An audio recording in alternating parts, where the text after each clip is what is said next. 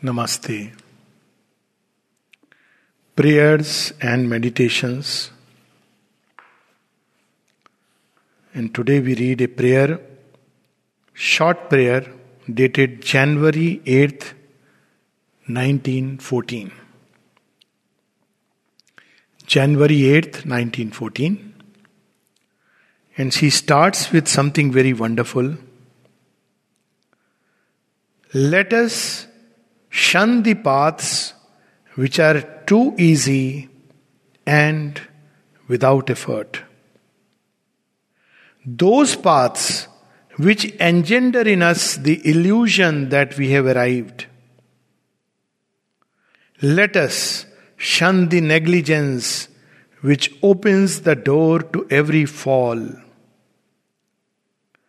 Let us shun the complacent self-admiration which leads towards every abyss. What are the paths which are too easy and without effort?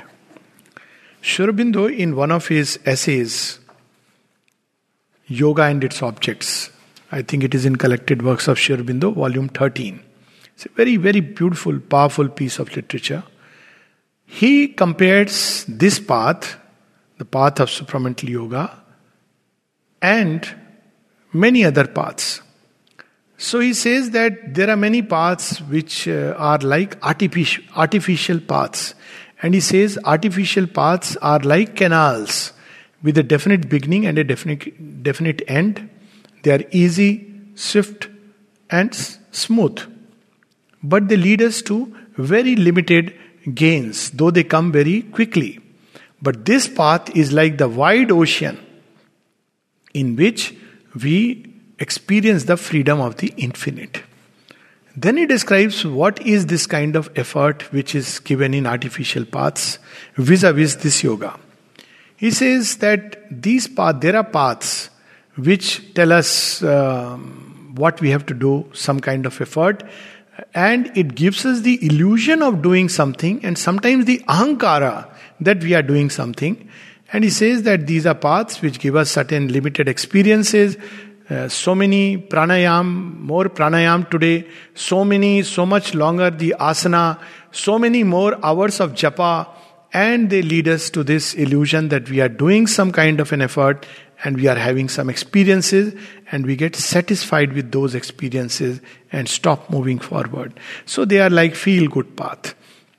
But on the other hand, in this path, it is not human effort, but the Divine Mother. So the effort in this yoga is to assist her working.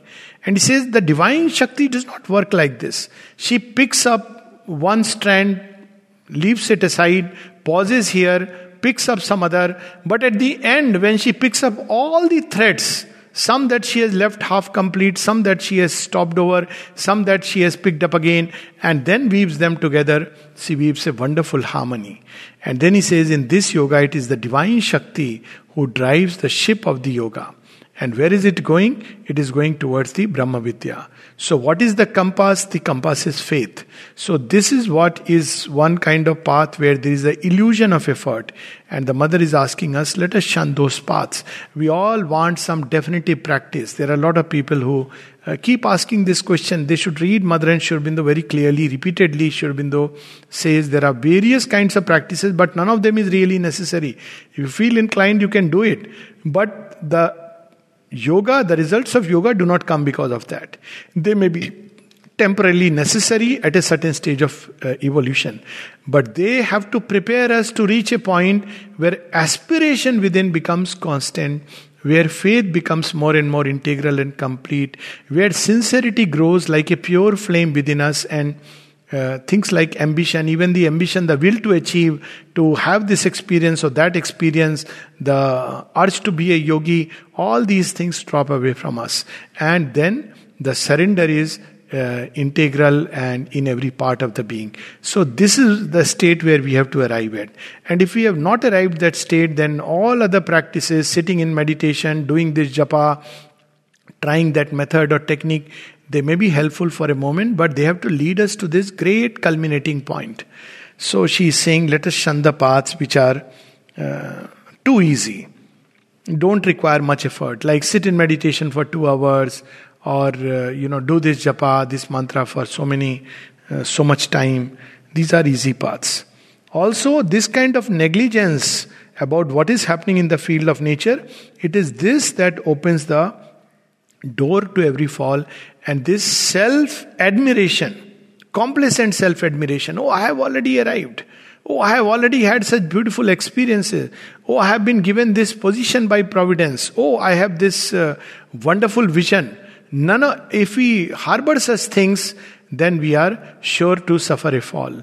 But what should be our state? Our state should be a state of constant humility. What is that humility? She is now revealing to us. Normally we think uh, by humility, uh, humility before others. Uh, when people praise you, you say, no, no, no, I am nothing, you know, uh, I am nobody. But inside we may be harboring the pride. That is not humility, that is a show of humility. But true humility is to know that whatever, how much ever we may have advanced, there is so much more. This gives us the sense of being a child who is always uh, looking at this world, this creation with wonderful eyes, and also keeps in us the youthfulness which is needed for the progress. The moment we think we have arrived, we have progressed, and now we can don't have to progress any further, then the downfall starts. So she is reminding us, we must learn that whatever our efforts, whatever our struggles, whatever even our victories, compared with the path still to be traversed, what we have already traveled is nothing, and that all are equal, infinitesimal particle of dust or the same divine star in the face of eternity. So this idea of high and low, greater and lesser, I have progressed, somebody has not progressed, I am a wise person, another person is a fool. All these thoughts are contrary to true prog- true progress. So she gives us two simple things to remember. Whatever may be the effort, some people do a little effort, go through some struggle, and they start demanding the divine to give them some experience or the fruit or the result of sadhana. How much ever our effort may be, it can never equal the grace. It can never be equal to the grace that is always there around us. This is what we are reading also in Sri Aurobindo's life, how he reminds us that whatever our struggles, it is nothing before the grace and its unfolding and its incalculable ways. This is the first thing that we have to remember. There is no limit. We are, there is something we can always do a little more. That story of the mother, you know, we have to reach the extreme limit of our effort, and then we have to add to it the wonderful action of grace, which is always there, but we don't recognize it and we are not ready for it. So that story is where somebody is lifting weight and, uh, you know, after he lifts, for example, ten kilo each side, then she raises it, the bar to twenty, and he lifts it, then thirty. Then he finds it difficult, but lifts it, then after she adds something more. And there comes a point where the person says, I cannot lift anymore. Then she says, now when you cannot lift anymore, think that it is not you who are lifting, but I am lifting.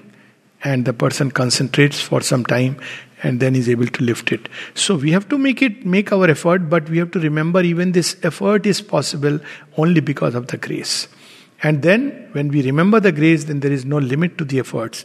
Our struggles are no more struggles, but simply her revelations in us and the path and the journey which because of her being with us becomes so easy. Even when outwardly people may see struggle and effort. Second thing we have to remember is this sense of being greater or lesser.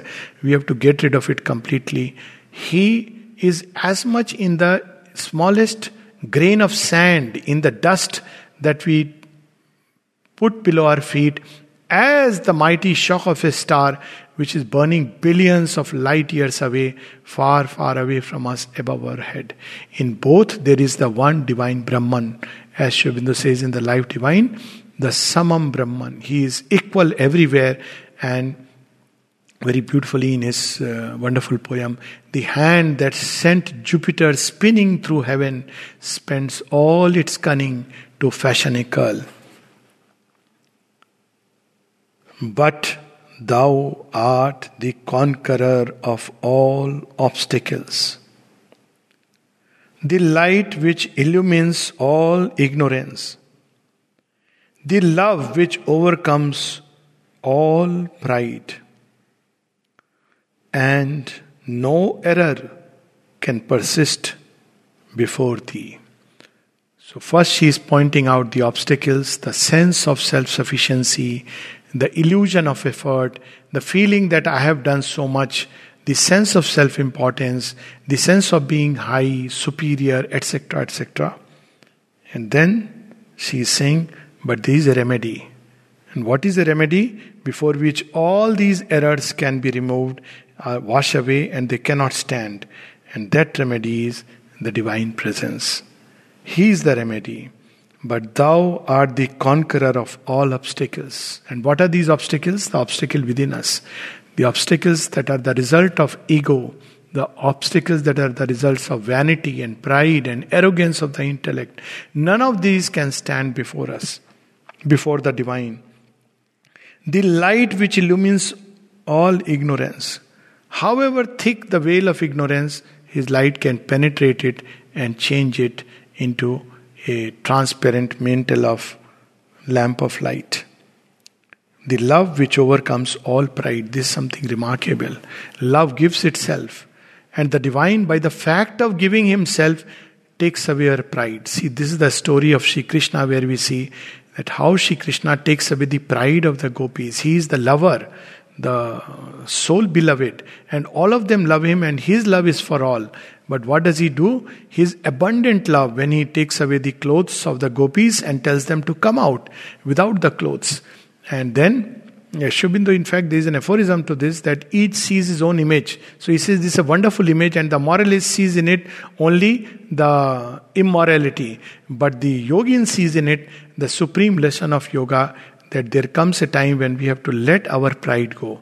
And what is the pride? He says there are two kinds of pride. One, we hold on to our vices and feel we are very great, we can do this. There are some people who hold on to their vices and wickedness, thinking they are very smart, they are very cunning, how they cheated someone, how they made fool of someone. But there is an even worse pride. When this pride falls away, which a sattvic mind understands and lets go, there is the other pride, the pride of self-righteousness, the pride of being good, and the pride of being holy. And he says that is an even more difficult pride. And the story of Krishna and the uh, gopis bathing in the pool is to let go of our, not only the pride of our vice, but the pride of our virtues. And then in utter shamelessness, to let go of all fear and shame and stand before the Lord naked, without anything to cover or hide us. So that is what he, he says, the love which overcomes all pride. By the intensity of the love, He snatches all our clothing. You know, uh, there are so many stories I am reminded of. Uh, how this pride can be a weakness. It's there in the Mahabharata when Duryodhana is, you know, Gandhari says that now you have lost everything, but at least tomorrow when you fight with uh, Bhima, you must win. But Bhima is, you know, matchless. So you come and come before me, I'll open my eyes and look upon your body, and because I have done this tapasya of Shiva, whatever part of your body I see, your whole body will become strong as a thunderbolt. And he goes. But because of the sense of shame, he covers his thighs and the private areas. And she opens her eyes and the entire body becomes strong except this part which he has not exposed before her. Now this is the point, the weak point which Bhima at one point hits. Uh, because otherwise there is no way you can uh, win over Duryodhana, who has really received that extra special boon. Uh, and that is the weak spot through which he f- falls. So those areas which we hide from the Divine, from the Divine light, from the Divine love, because we don't want to reveal them. We want to conceal things before the Divine. We want to look like a sadhu bachcha, want to look like a good human being. But that, those spots become our weak spots, and they are hit till we learn the lesson of humility and of utter abandon and surrender. So the Divine love overcomes all pride. The other story, the other little thing is a couplet from uh, Amir Khusro, where he says that I went to meet my beloved And I wore a beautiful attire, my dress was beautiful, my uh, tikka, bindi and the best of ornaments.